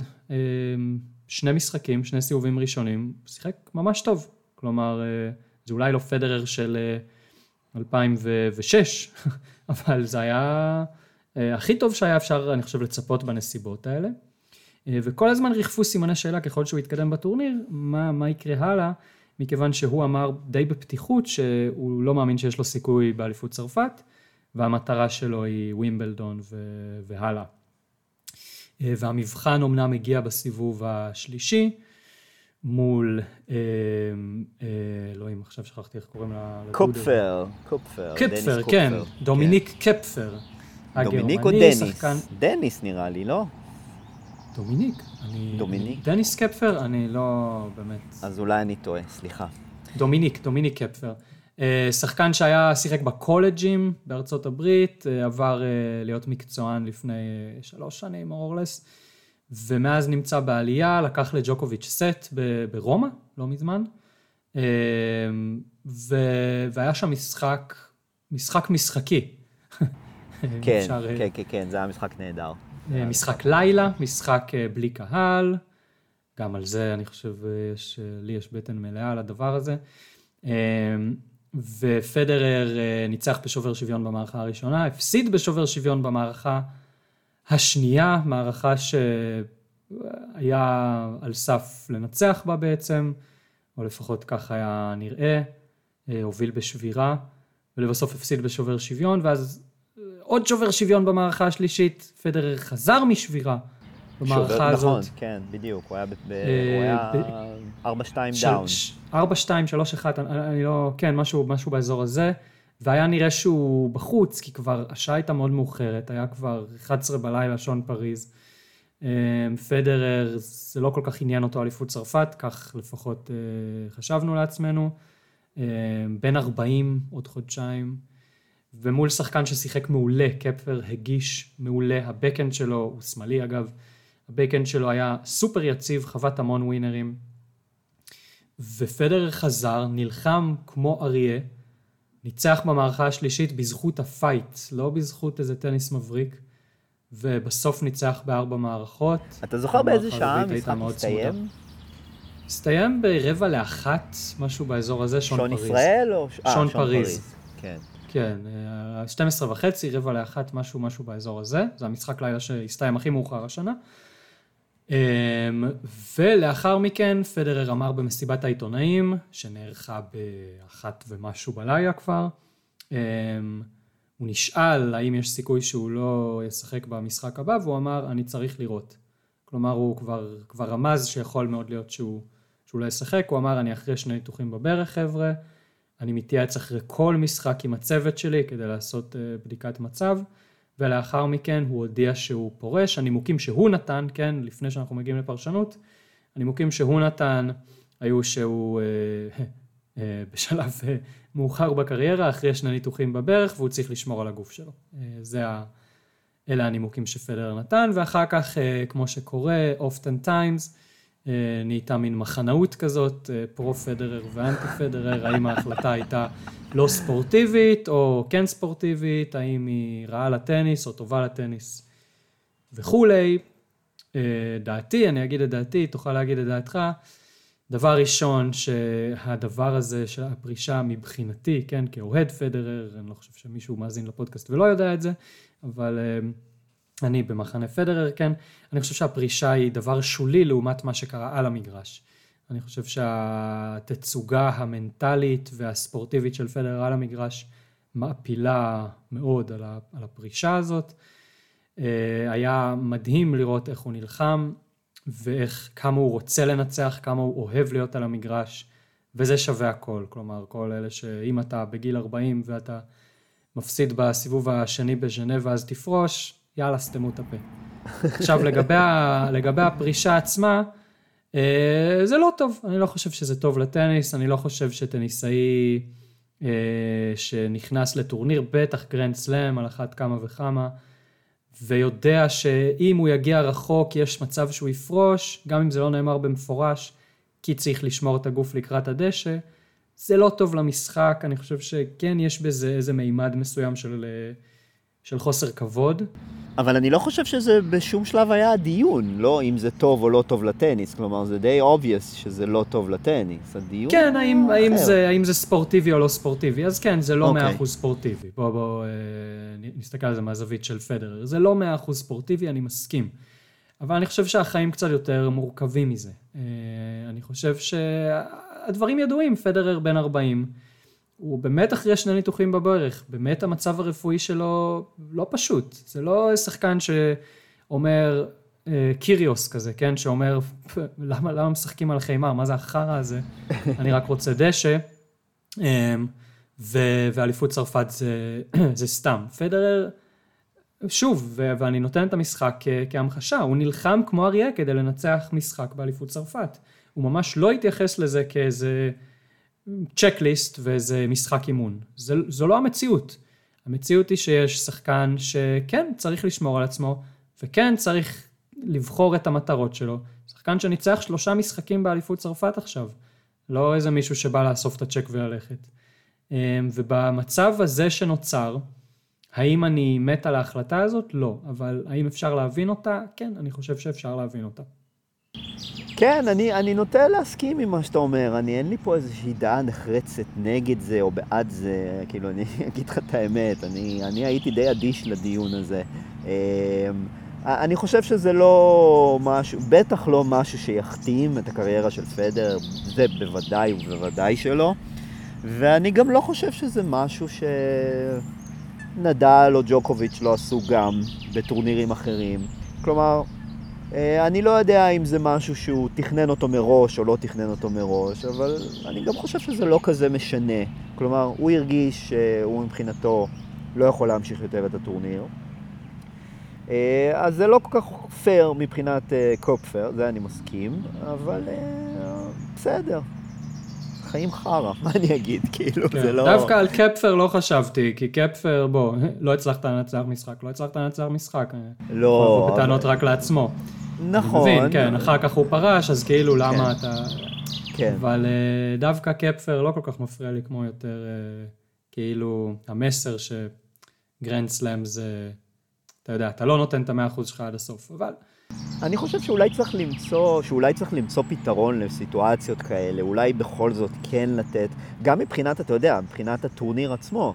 הרי בסופו של דבר ירד משחק אחד מהסשן, זה סשן שאנשים שילמו עליו כסף, וכולי. כלומר, בשלב הזה, בשמינית גמר זה לא היה כזה קריטי, אבל... אה, כי, כי דחפו פשוט משחק אחר במקום. אבל נגיד זה חצי גמר או גמר, וזה דברים שקרו, אנשים פרשו בחצי גמרים, פרשו בגמרים, ואנשים משלמים המון המון כסף על הכרטיסים האלה, אז אולי צריך לנסות למצוא איזשהו פתרון, אולי כן לתת לשחקן שהפסיד בכל זאת להמשיך לסיבוב הבא ולקבל רק חצי מהפרייז מאני או משהו כזה, אני לא יודע, אבל כאילו, זה... זה, זה, זה, יוצר כאן, זה יוצר כאן איזושהי בעייתיות, גם מבחינת השחקן שהפסיד וגם, כי אתה צודק, הוא הפסיד, זה נכון, לך הביתה, הפסדת. אה, מצד שני, זה גם יוצר בעייתיות לשחקן שהיה אמור להיות מול פדרר, כלומר, הוא עכשיו בעצם מרוויח משחק אחד בחינם, ו... וזה גם קצת בעייתי. אז לא יודע, כן, אולי טורנירים צריכים לחשוב. אם אני זורם עם הקו מחשבה שלך, ש... אה, של להפעיל איזה שהן אה, סנקציות. אגב, יש, אה, או סנקציות או משהו אחר, יש, יש סיפור כזה, נזכיר בסיבוב ראשון בגרנדסלאם. אם אתה מגיע פצוע ואתה פורש, אה, אתה, אני לא זוכר אם אתה, אתה לא, אתה מקבל חצי מהפרייז מאני, נכון, או נכון, משהו נכון, בסגנון נכון. הזה. וזה רק בסיבוב הראשון, כי הייתה תופעה די רווחת, אני הכי זוכר את זה מדולגופולוב. שעלה מול פדרר בווימבלדון נראה לי. מגיעים לסיבוב ראשון ופורשים. כן, כדי לקחת את הצ'ק, הם ידעו שהם פצועים, ידעו שאין להם מה לחפש בטורניר, אבל בגלל שהפרסים הכספיים בגרנדסלאם הם כל כך גבוהים, אז הם, אה, אז הם זה. עכשיו, להעלות שחקן שהפסיד נראה לי לא סביר. מה שאפשר לחשוב עליו זה סנקציה כספית. אם אתה, אם רופא הטורניר לא קובע שאתה לא כשיר, אתה נקנס כספית. אני חושב שהמקרה של פדרר הוא כל כך ספציפי, כל כך לא סביר שהוא יחזור על עצמו, שקשה לי לחשוב על כלי שמתאים בסיטואציה הספציפית הזאת. כן, אבל, אבל סנקציה כספית לא ממש תעזור אם שחקן באמת פצוע, וזה קורה המון. אם שחקן לבר... באמת פצוע, קרה לבריטיני באוסטרליה. ורופא הטורניר מאשר את זה, אז לא תהיה סנקציה. אבל okay. אוקיי. במקרה של פדרר הרי אין פציעה, עד כמה שידוע לנו. יש אולי קצת אי נוחות בברכיים של יש פתיג, אתה תמיד יכול להגיד כן, פתיג. פתיג. נו, זה... אז פתיג, אז תגיד, פתיג זה לא פציעה. פתיג זה לא פציעה. Okay. בסדר, אנחנו, אנחנו כבר, אנחנו כבר uh, מסתבכים עם עצמנו פה ו, ונותנים טיפים ל, לראשי הגרנד סלאם שהם uh, כל כך uh, מטומטמים, אלה שיושבים שם ברשות אליפות צרפת, שגם אם ניתן להם עצת זהב ומאזינים לפודקאסט, היא תעבור לידם, כי הם לא... הם לא מבינים מהחיים שלהם. אבל בוא, בוא, בוא נדבר קצת עליהם. בהקשר של נעמי אוסקה, אני חושב שהגיע הזמן אה, אה, לעבור אה, לצד הנשים, והסיפור של נעמי אוסקה פתח את הטורניר אה, בסערה רמה, וכאילו אה, כבר שכחנו מזה, כי קורים כל כך הרבה דברים בגרנדסלמים, אבל זה הסיפור, ויכול להיות אגב שלטווח ארוך, זה הדבר שהכי ייזכר מהטורניר הזה. אה, כמשהו שמשפיע על עולם הטניס, אולי, אלא אם נדל יזכה ישבור את השיא של פדרר, כן? אמ, אבל מבחינת אה, איך בנוי הסבב וכולי, יכול להיות שזה איזשהו קו פרשת מים. נעשה סיכום ממש קצר של מה שקרה למי שלא עקב באדיקות. אוסקה, אמ, אה, אני אתחיל מרקע אפילו טיפה יותר עמוק, אוסקה בשנה האחרונה מובילה כל מיני מאבקים חברתיים. אה, בקיץ של השנה שעברה, אני חושב דבר מאוד דרמטי שהיא גרמה לו זה דחיית המשחקים בסינסינטי, שלא בסינסינטי, טורניר המאסטרס של סינסינטי שהתקיים בניו יורק, היא גרמה לדחייה של חצי הגמר אה, בגלל אה, מוות של, אני כבר לא זוכר את הפרטים, של מפגין שחור, אני, אני לא זוכר את הפרטים, על ידי שוטר, ואוסקה אמרה, דבר כזה קורה, אני לא משחקת, זה גם קרה בעקבות ה-NBA, מילווקי, שגם השביתו את המשחקים, ורק אוסקה התחילה את זה ממחאה פרטית שלה, אני לא עולה לשחק. ואז מארגני הטורניר דחו את כל המשחקים, ביטלו את יום המשחקים בעצם, אה, כדי אה, להזדהות כאילו, ואוסקה רצתה לפרוש מהטורניר בכלל, היא לא, לא לשם היא כיוונה, אבל מה שקרה זה שהם דחו. בעיניי, בעיניי תקדים נורא ואיום, אבל אה, כבר כתבתי על זה ולא נתמקד בזה. אחר כך באליפות ארה"ב, בכל אחד מהמשחקים שלה, אוסקה עלתה למשחק עם מסכה, עם שם של אה, אפרו-אמריקני שנהרג כתוצאה ממה שנתפס כתקרית גזענית. אלימות משט... משטרתית, כן. כן, אלימות משטרתית, נדמה לי שלא רק, היו שם גם אה, לא רק כאלה שנהרגו באלימות משטרתית, אבל לא משנה, והמסר היה ברור, Black Lives Matter וכולי, פוליטיקה אמריקאית. אוסקה גם מתעסקת קצת בדימוי גוף חיובי לנשים, כלומר היא, היא די לוקחת על עצמה כל מיני מאבקים חברתיים. הרקע הזה חשוב כדי להבין את ה-Backlash, אני חושב, אה, אם אה, לפני תחילת הטורניר היא הודיעה שהיא לא מתכוונת להתייצב למסיבות עיתונאים, בגלל שלאנשים לא אכפת מבריאות נפשית, והיא ראתה אנשים מתמוטטים במסיבות עיתונאים, אה, מבחינה רגשית כלומר, והיא לא מבינה למה צריך את זה. והיה Backlash מאוד רציני, אני חושב, גם מצד טניסאים, כי אני חושב שכולם הניחו, כולל אותי אגב, אמ, שהיא עושה את זה כחלק ממאבק חברתי חדש. אה, הסיפור של בריאות נפשית בספורט עולה לכותרות המון, בעיקר בארצות הברית, בשנתיים שלוש האחרונות, ב-NBA היה את אה, קווין לאב, נכון, אני חושב שגם היו כדורגלנים ושחקני NFL שדיברו על הסיפור הזה, גם בטניס, אה, כבר ברח לי השם. היה טניסאי בולט שדיבר על זה, לא משנה. בכל מקרה זה, זה סיפור די חם, ו, וחשבתי, אוקיי, הנה המאבק החברתי החדש של נעמי אוסקה לוחמת הצדק, וזה היה נראה כמו מאבק חברתי די מגוחך. כי מסיבות העיתונאים זה מה שגורם לבעיות נפשיות אצל ספורטאים, באמת? וגם אם כן, אין דרך קצת יותר עדינה להתמודד עם הדבר הזה מחרם כולל, ואין חשיבות למסיבות עיתונאים? כלומר, זאת הדרך היחידה שלנו, לדעת מה הטניסאים חושבים, חוץ ממה שהם... אה, בוחרים להעלות תמונות בביקיני באינסטגרם, כן? אה, והיה backlash שחקנים, כן? אני לא מדבר על עיתונאים ו- ומארגני טורנירים, פדרר ונדל ו- ו- ושוויונטק אה, עמדו מול המיקרופון ואמרו, אנחנו לא מסכימים, אנחנו חושבים שמסיבות עיתונאים זה דבר חשוב. ואז uh, the shit hit the fan. Uh, הגרנדסלמים יצאו עם הצהרה שאנחנו מבינים ומעריכים בריאות נפשית, בלה בלה בלה בלה בלה בלה, עמוד שלם. ואז איזו פסקה קצרה, אוסקה, חביבתי, אם תמשיכי ככה, אה, את עלולה לפגוש בסנקציות חמורות יותר מאובדן אה, פרס כספי, אולי גם נשעה אותך מהטורניר. כן, aggravated behavior, כן, ככה. כן, אה, ואז אני כבר. באותו רגע, אני ואני חושב הרבה אחרים חשבנו, אוי, חברים, כמה קלולסים אתם, אתם... ידכם על העליונה במאבק התקשורתי. המסר של אוסקה לא היה ברור ולא התקבל טוב, ועכשיו אתם מאיימים עליה בהשעיה מגרנדסלאם על זה שהיא מחרימה מסיבת עיתונאים? כמה, כמה, כמה טיפשים צריך להיות, באמת, והנהלת הגרנדסלאמים, כולם שם מוכיחים שוב ושוב שהם באמת בעולם התקשורת כושלים לחלוטין. אז איזה, איזה תגובה כן היית רוצה, נגיד, לשמוע מהם בהקשר הזה? אני חושב אה, תגובה שמדגישה את החשיבות של מסיבות עיתונאים, כמובן את אה, מס השפתיים, שזה לא מס שפתיים, בסדר, במקרה הזה, בתגובה הזאת זה היה מס שפתיים, לגבי בריאות הנפש, אולי ליזום דיאלוג, אמ, הרי זה כן נושא חם, זה כן נושא שנוגע להרבה אנשים, זה נושא שהוא אמיתי, בריאות הנפש של ספורטאים. אה, למנף את הדבר הזה, שכולם היו כבר בצד של הגרנדסלמים, כולם כבר אמרו כמה שמסיבות עיתונאים זה חשוב. נדל ופדרר מתייצבים מול המיקרופונים ו- ו- וחולקים על אוסקה. מה עוד אתם צריכים? תמנפו את זה לטובתכם. אה, ו- וזה היה באמת גול עצמי ברמה גדולה. והגול העצמי הזה רק נהיה יותר גרוע כשאוסקה פרשה מהטורניר ואמרה אני סובלת מדיכאון, לא הסברתי את עצמי כראוי, אני מקבלת על עצמי את זה. אה, אבל אה, זה, זה, כל זה נובע מזה שאני סובלת מדיכאון מאז גמר אליפות ארה"ב ההוא אה, מול סרינה.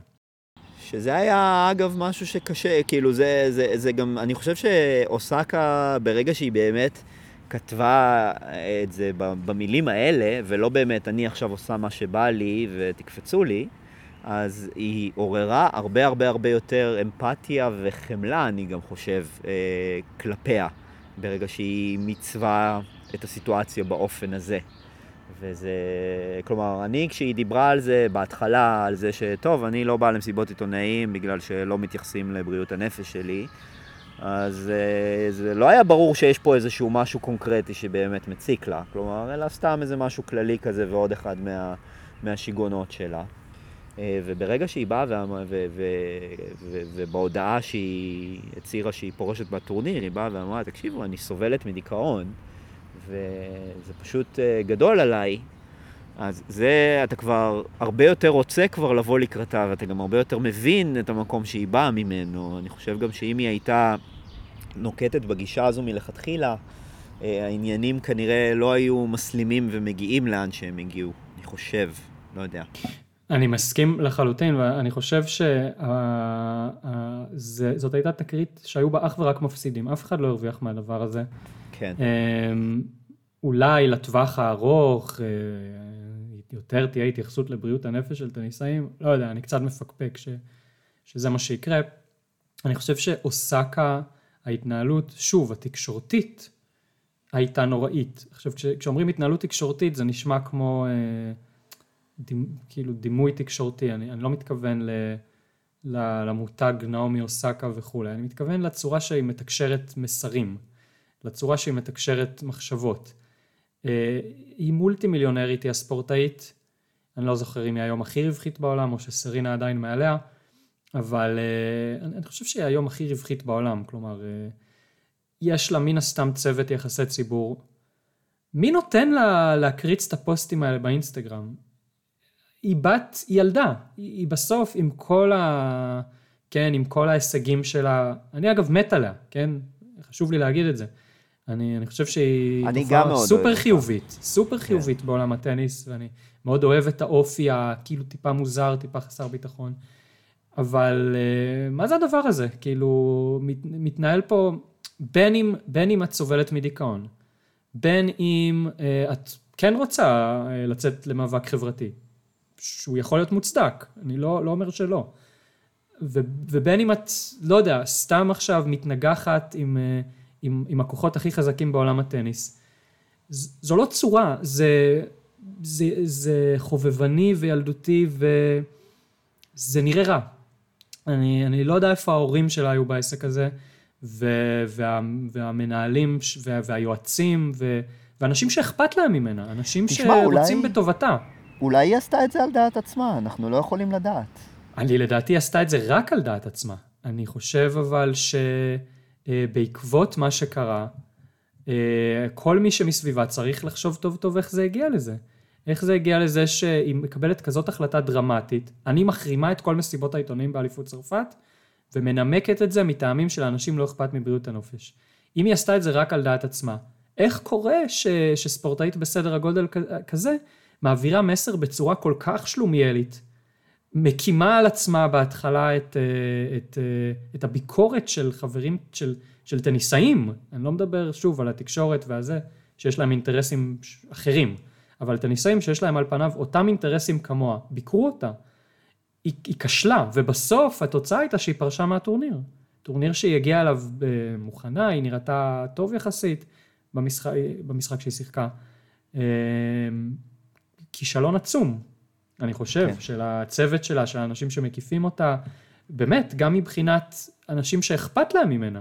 היא יצאה מפה מצולקת, אני חושב.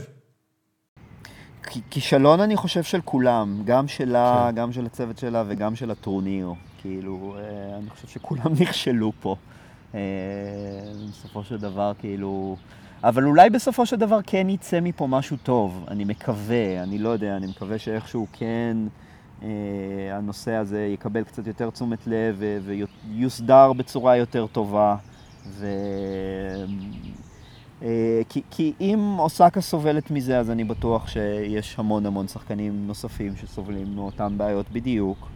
ואולי הם, אה, אולי, אולי הם פחות, יש להם את הבעיה הספציפית של מסיבות עיתונאים, כי זה באמת בעיקר השחקנים שהם בטופ, כי כמו שאתה יודע, אה, יש מסיבות עיתונאים של, של, של שחקנים כאילו ממש ממש ממש טובים. שוממות. פשוט אף אחד לא ח, מגיע. חצי כן. עיתונאי שבא מהמדינת מקור שלך, ואנחנו לא מדברים רק על הטניסאים שמדורגים 100 בעולם, אלא גם על הטניסאים שמדורגים 40 ו-30 ו-20 בעולם. כן. זה, זה לא מעניין כל כך עיתונאים. כן, נכון. טוב, אה, יש לנו הגרנדסלם הבא ממש מעבר לפינה, אז יהיה מעניין לראות את אוסקה שם. כן, שזה ווימבלדון אגב, שגם אוסקה עוד לא פיצחה לא את החיימר ולא את הדשא, קצת כמו מדוודב. נכון, כן. בינתיים רק משטחים קשים היא פיצחה, אז אני לא, לא מצפה ממנה לגדולות ונצורות שם, אבל... נכון, אבל עכשיו הייתה לה כביכול הזדמנות, היא ניצחה משחק אחד גם. כאילו, הייתה לה פה הזדמנות, אי אפשר לדעת מה היה קורה, במיוחד בטורניר הביזארי הזה, שאולי באמת נדבר עליו קצת? מה אתה אומר? כן, כן, כן, הגיע, הגיע הרגע. הגיע הרגע. אז אה, אוקיי, תראה, אולי אני אפתח בגילוי נאות. אה, אני, אני, אני יושב לי פה עכשיו אה, בבועה דה בולון, ולא ברולנד גרוס, בזמן שחצאי הגמר ממש עומדים להתחיל. ואם תיכנסו לאתר רכישת הכרטיסים, באתר הרשמי של הרולנד גרוס, תגלו שיש כרטיסים למכירה. אה, ובמחיר מדהים. באמת שווה מדהים. לכל נפש, ב-80 יורו אפשר לקנות כרטיס, ואם אתה רוצה להתפנק וללכת על קטגורי 1, שזה המקומות היותר טובים, כלומר ממש קרוב למגרש, 100 יורו. כלומר, לא איזושהי הוצאה אה, גרנדיוזית. ואני עדיין יושב פה, ואני לא רוכש את הכרטיס הזה. עכשיו, אה, אני באמת, אני התלבטתי, אמרתי לעצמי, וואלה, אולי אני כן אלך לראות את החצי גמר נשי, אבל אז אני באתי ותפסתי את עצמי ואמרתי, ולא יודע, אולי יהיו פה מאזינים שלא כל כך יאהבו לשמוע את זה, אבל חוץ ממריה סקארי, אם, אה, שאותה אני מכיר, ואני גם יודע איך היא נראית, אז אם עכשיו יעמידו אה, את שלושת אה, חצאי הגמריות, אה, לא יודע איך אומרים את זה בנקבה. אה, גמריסטיות. חצ, חצאי הגמריסטיות, סליחה. אה, יעמידו אותן אחת ליד השנייה, אני לא אדע להבדיל מי זאת מי. אני באמת, אני, אני, אני כאילו מרגיש שזה קצת אה, בושה להגיד משהו כזה, אבל מצד שני, אני לא יודע, אני, אני, אני אומר את זה כאילו, ואני מרגיש בסדר עם עצמי שאני אומר את זה. ואני לא חושב גם שזו אשמתי. אה, כלומר, אני, לא יצא לי לראות, אני חושב עד היום, אפילו לא משחק אחד של אף אחת משלושתן. ו...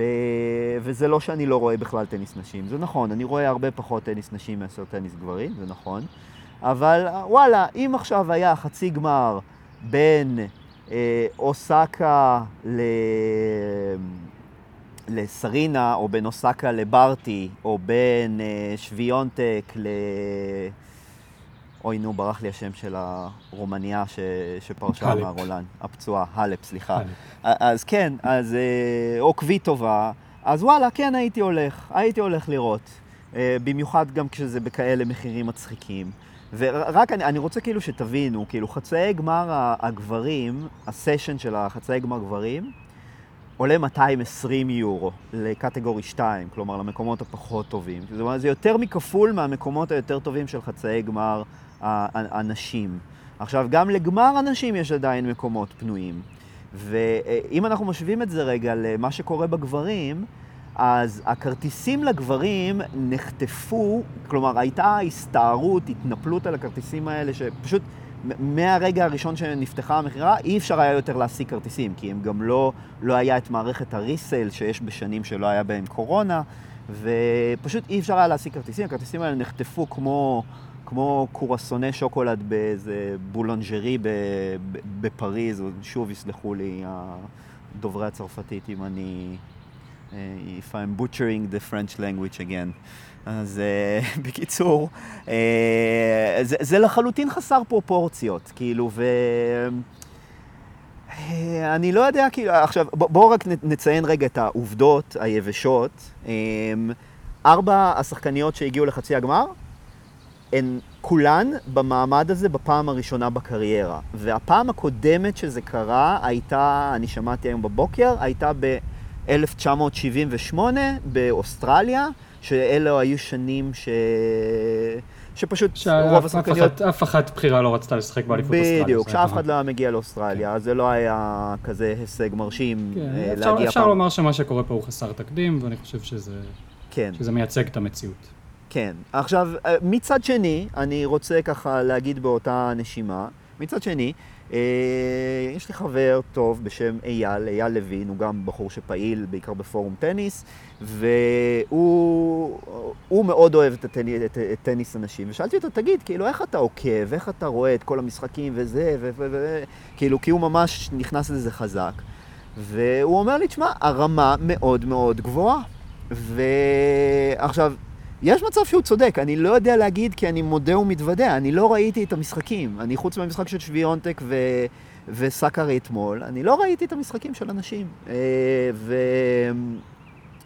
ולא, אני מתכוון לא בשלבים המאוחרים, בסיבוב שלישי, שמינית, רבע. והוא אומר רמה מאוד מאוד גבוהה, וזה, א', זה, זה מפתיע, ומצד שני אבל, כלומר, יכול להיות שאנחנו בעצם מפספסים אה, רמה מאוד גבוהה של טניס, רק בגלל שאנחנו פשוט לא מכירים את השחקניות.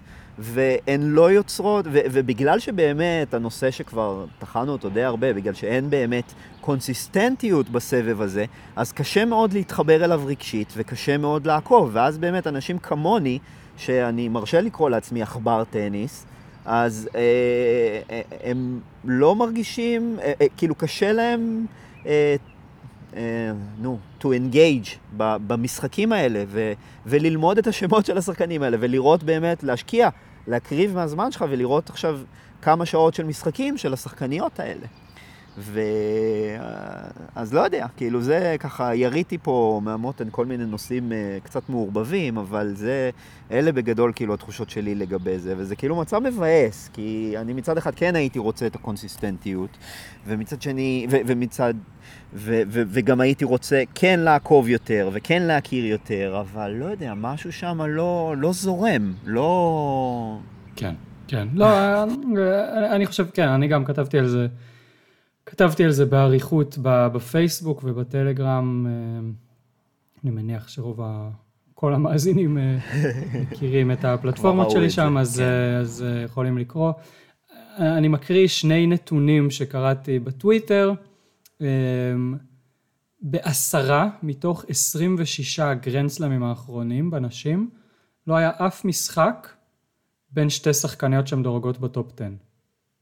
אני אפילו לא מדבר עכשיו, כן, על טניסאיות, אני לא מדבר על טניסאיות שמדורגות בטופ 5, או בטופ 3, טופ 10, כן, אפילו בעשרה מתוך 26, לא היה משחק אחד בין שתי שחקניות טופ 10. עכשיו, זה ב-26 האחרונים. ב-126 גרנדסלמים שקדמו להם, זה קרה רק פעמיים, במצטבר. ואני אגיד עוד נתון אחד, שבהגרלה של הגברים אך ורק בטורניר הזה, אליפות צרפת 2021, היו שישה משחקים, כולל החצי הגמר והגמר הצפויים, בין 10. שחקני טופ 10, וזה יותר מבשמונה גרנדסלמים האחרונים של אנשים במצטבר. זה לא ייאמן. זה, זה לא נתון, יאמן. אלה נתונים כן. באמת ב, לא נתפסים, ו, ותמיד כשמדברים על טניס נשים, זה, זה מתקשר למה שאתה אמרת, אני חושב שאין שום דבר אינהרנטי בטניס נשים שהוא פחות מעניין. אני, כשהתחלתי לאהוב טניס, אהבתי הרבה יותר את סבב הנשים, ואני חושב שבתחילת שנות האלפיים, סבב הנשים היה אובייקטיבית, כאילו, טוב, אובייקטיבית זו מילה קצת גדולה, אבל הוא היה יותר מעניין מסבב הגברים. אני חושב שבסבב הגברים, גם בסוף שנות ה-90, כשעוד היה סמפרס ואגסי, הסבב לא היה כזה מעניין, וגם היה די הרבה בלאגן, והיו לנו שחקנים שהגיעו למקום הראשון בעולם עם, עם בלי גרנד סלאם, או עם חצי גרנד סלאם, כל מיני אה, אה, אה, מויה וריוס וחבר'ה פחות וואו כאילו. ובסבב הנשים היו יריבויות מדהימות, האחיות וויליאמס ודוונפורט והינגיס וסלס וקפריאטי והנין וקלייסטרס שהגיעו אחר כך. כן, נכון. היה כיף חיים, הסבב היה כיף חיים. והחיבור הרגשי שדיברת עליו, אני חושב שהוא יותר חשוב, יותר חשוב מאיכות הטניס. אני חושב שלראות טניסאיות טובות ככל שיהיו, אם היום הן משחקות משחק מדהים, ואתה כבר יודע בתוך תוכך שעוד שבוע אתה, אין, אין אפילו מה לעקוב אחריהן, כי אולי הן יפציעו שוב בעוד חצי שנה ואולי לא, ובטוח שבווימבלדון אף אחת מהחצי גמריסטיות עכשיו לא תגיע לחצי גמר, אתה אומר, מה, בשביל מה לטרוח? אני חושב שזה באמת, כיום זה נהיה, אתה צריך לעבוד בזה קצת, כדי באמת ליהנות מסבב אנשים, באופן קונסיסטנטי, כן, ממשחק נתון כמובן שתמיד אפשר ליהנות. אמ, זה דורש השקעה. אני יכול להגיד שאני צפיתי, הטורניר הזה, בהרבה טניס נשים. אמ, אני חושב שהיו סיפורים מעניינים והיו משחקים טובים, אני חושב שרבעי הגמר, מבין כל רבעי הגמר של הגברים והנשים, הטובים היו אצל הנשים. כן, זידנצ'ק נגד בדוסה ופבליוצ'נקובה מול ריבקינה, גם המשחק של סאקרי מול שוויונטק היה טוב, וגם המערכה הראשונה בין קרייצ'יקובה וגוף הייתה קצת מוזרה, אבל, אבל גם טובה. וגם שני, ה... שני המשחקים הראשונים שציינת, הם שניהם אה, הלכו ל... 8-6 במערכה השלישית ו-9-7 כן, במערכה כן, השלישית. כן, הגרנדסלם האחרון שעוד יש בו את ה-advantage set. אה, כן. לא, יש גם ב... באוסטרליה, אבל זה, יש לזה איזה סוף מתישהו. לא, בווימבלדון, סליחה, בווימבלדון. בווימבלדון עד 12-12. בכל מקרה, תראה, אם מסתכלים כאילו על כל שחקנית לגופה, לכולם, לכולן יש סיפורים מעניינים. אני מדבר עוד על הרבע גמר, אפילו לא על החצי גמר. אם זה גוף בת 17, ואם זה קרייצ'יקובה שעשתה את המעבר מזוגות ליחידים. ואם זה סאקרי שהיא טיפוס סופר אה, חברותי ומעניין ו, ועם בולטות אה, במדיה החברתית. ושוויונטק שלא צריך להרחיב את הדיבור, וריבקינה שהייתה בעלייה מטורפת לפני הקורונה. ושהייתה גולשת, לא? שהייתה... שהיא מה, סליחה? לא, זאת גולשת? זידנצ'ק. זאת זידנצ'ק. סליחה. ריבקינה הייתה אה, בעלייה, והיא שחקנית נפלאה אגב. אה, פבליוצ'נקובה שהייתה טובה בעולם בנוער, והגיעה לשישה ריבי גמר גרנד סלאם, והפסידה בכולם, והנה סוף סוף היא פורצת. וזידנצ'ק שהייתה אלופת אירופה בסנואובורד, לנוער, ובדוסה שהיא פתאום אה, צצה לחיינו עם טניס אה, נהדר, ונתנה עונת חיים הר מופלא. כל אחת בנפרד, הסיפורים, אם, אם, אם מתעמקים, הם מעניינים. אבל מאוד מאוד קשה לשווק, ושוב, אני לא אומר לשווק במובן הציני של אה, אה, אה, להוציא מזה כסף, אני אומר במובן של להתחבר. מאוד קשה להתחבר. לגרום לבן אדם כמוני, למשל, לבוא כן. ולעקוב אחרי זה. כן, לאוהד, לאוהד טניס. אני, לא, אני אפילו לא, כן. לא מדבר איתך עכשיו שאף אחת מהשמות האלה, חוץ מקוקו גוף אולי, לא תביא, אה, ושוויונטק, שהיא הפסידה, שתיהן הפסידו ברבע גמר, אף אחת פה לא תביא אוהדים, אה, לא תביא אוהדים חדשים לעולם הטניס, חוץ מבמדינות שמהן אה, הן באות. אגב, אני יכול להגיד, אני יכול להגיד שסק, שסקארי במשחק זכתה לתמיכה די גורפת בקהל מול שוויונטק. אה, ואני חושב שזה לא בגלל שלאנשים יש משהו נגד שוויונטק, נראה לי שפשוט אה, סקארי מאוד אהודה, וזה ממש הורגש באיצטדיון. כן. כן, סאקרי אחלה, היא באמת, אה, למי שלא לא יצא להכיר ולא יצא לצפות בה, אני מאוד ממליץ גם על ה highlights מהמשחק מול שוויונטק וגם בכלל לעקוב אחריה, אחלה שחקנית. אבל שוב, הסיפור הזה שאני עכשיו מסתכל על חצי הגמריסטיות, קרייצ'יקובה, סאקרי, פבליוצ'נקובה, זידנצ'ק, כולן הרוויחו את מקומן בחצי הגמר ביושר, כולן שיחקו טניס מאוד טוב כדי להגיע לכאן. אני לא מאמין שאף אחת מהן תגיע לעוד חצי גמר בגרנדסלאם השנה. אה, אולי זה יקרה, ו... ואני יודע שבווימבלדון שוב יהיו כל מיני אה, שחקניות שנצטרך ללמוד את הסיפור שלהן וכולי. צריכים לעבוד בזה באמת. בשביל החיבור. בסוף אנחנו לא צופים בספורט, זה קצת פילוסופיה, כן, אנחנו לא צופים בספורט כי בשביל הצד הטכני של וואו, הכדור, ה top spin של נדל הוא, הוא מאוד מרשים. ברור, אנחנו כאילו, צופים בו בגלל הרגש. זה גם אחלה. אנחנו צופים כי ספורט מפעיל אצלנו רגשות מאוד עמוקים וחזקים.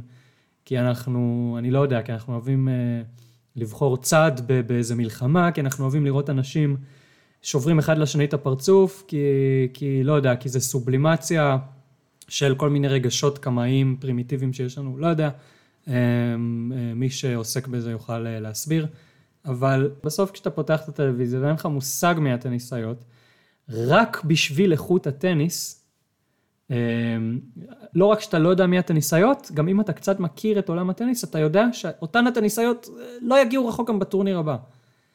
כן, זה לא עכשיו, אני בוחר לי פייבוריטית, והיא, אני אראה אותה שוב ושוב בטורנירים הגדולים, ו, ו, ווואו, מצאתי כאילו מישהי, זה. הדברים האלה לא קורים. הסבב בבעיה ענקית, ענקית, ואין פה עניין של אשמה. אין פה עניין של, אני חושב שהסבב יורה לעצמו ברגל הרבה פעמים. למשל, טניס טבעי פעם היה של שני הסובבים במשותף. ואז ה-WTA התפצל מטניס TV, כי לשיטתם הם לא הרוויחו מספיק מההכנסות. אבל מכיוון שסבב אנשים בשגרה מעניין הרבה פחות אנשים מסבב הגברים, וזאת עובדה, לא שיפוט. ההחלטה הזאת הייתה אה, מטומטמת, כי אם אתה רוצה חשיפה, אתה צריך את הפלטפורמה שתאפשר לך את החשיפה. אני כמובן לא יודע מה, מה הנתונים הכספיים. גם את האפליקציות הם ניתקו. היה הרי את האפליקציה עם האייקון השחור נכון. הזה של ה-WTA-ATP. כן. זהו, ניתקו את זה. ואני, אני, תקשיב, אני מאז, הרבה, הרבה יותר קשה לי לעקוב אחרי משחקים שקורים ב-WTA. הרבה יותר קשה לי. גם, גם האתר שלהם, של ה-WTA, הוא אתר אה, נורא, אגב. זה, זה הרבה, זה הצטברות של הרבה דברים. יש דברים שהם כן באשמת הסבב ויש דברים שלא. זה שקרייצ'יקובה שיחקה יותר טוב מגוף, וגוף יותר פופולרית, וקרייצ'יקובה ניצחה, זה לא אשמה של אף אחד, כן?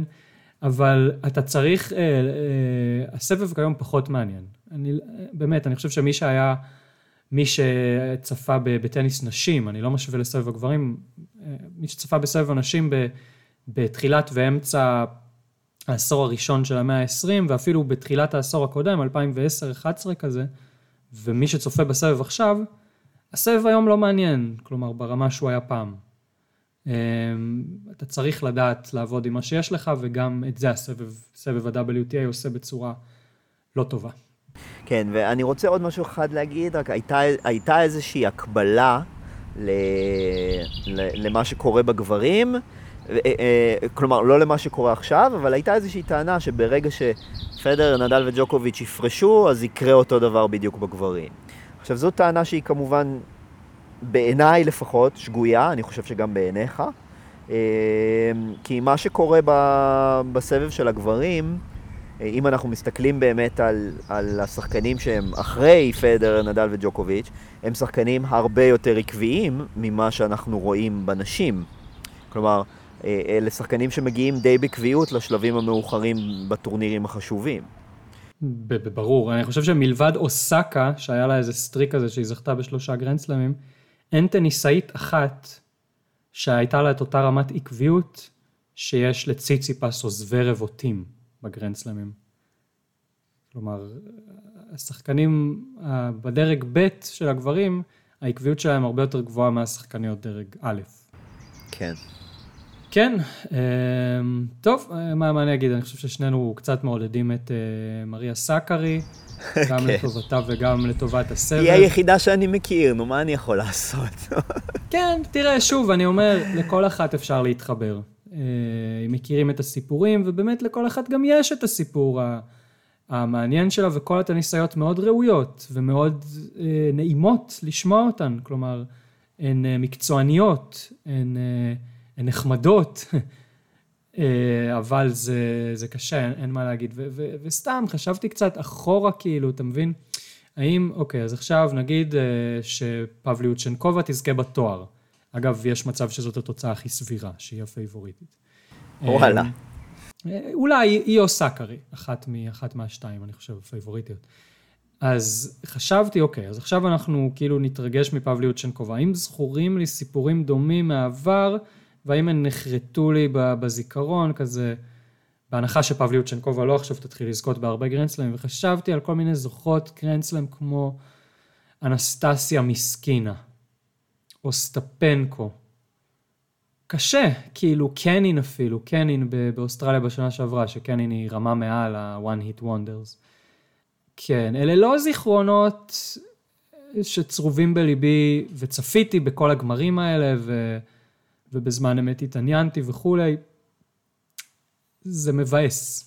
באיזושהי רמה עמוקה אני מרגיש שזה מבאס ש, שצריכים, שאני, אני, אני אוהב, אני עוקב אחרי סבב אנשים מאז שנת 2001, אה, כבר 20 שנה, ואני מתבאס שאני צריך להכריח את עצמי להתרגש ולהתעניין ממה שקורה. אני קצת פוחד גם שיהיו יציאים ריקים היום, זה יהיה מאוד מתסכל. יהיו, יהיו יציאים ריקים, תשמע, ראינו את רבעי הגמר, וזה עוד עם גוף ושוויונטק, היציאים לא היו מלאים. במשחק של שוויונטק קצת יותר. אבל בשאר המשחקים לא היו אנשים. לא, אני גם אומר את זה כי אני רואה מה מצב הכרטיסים. אני רואה כמה כרטיסים פנויים יש עדיין למכירה, שזה הזוי, הזוי בעיניי. אמ,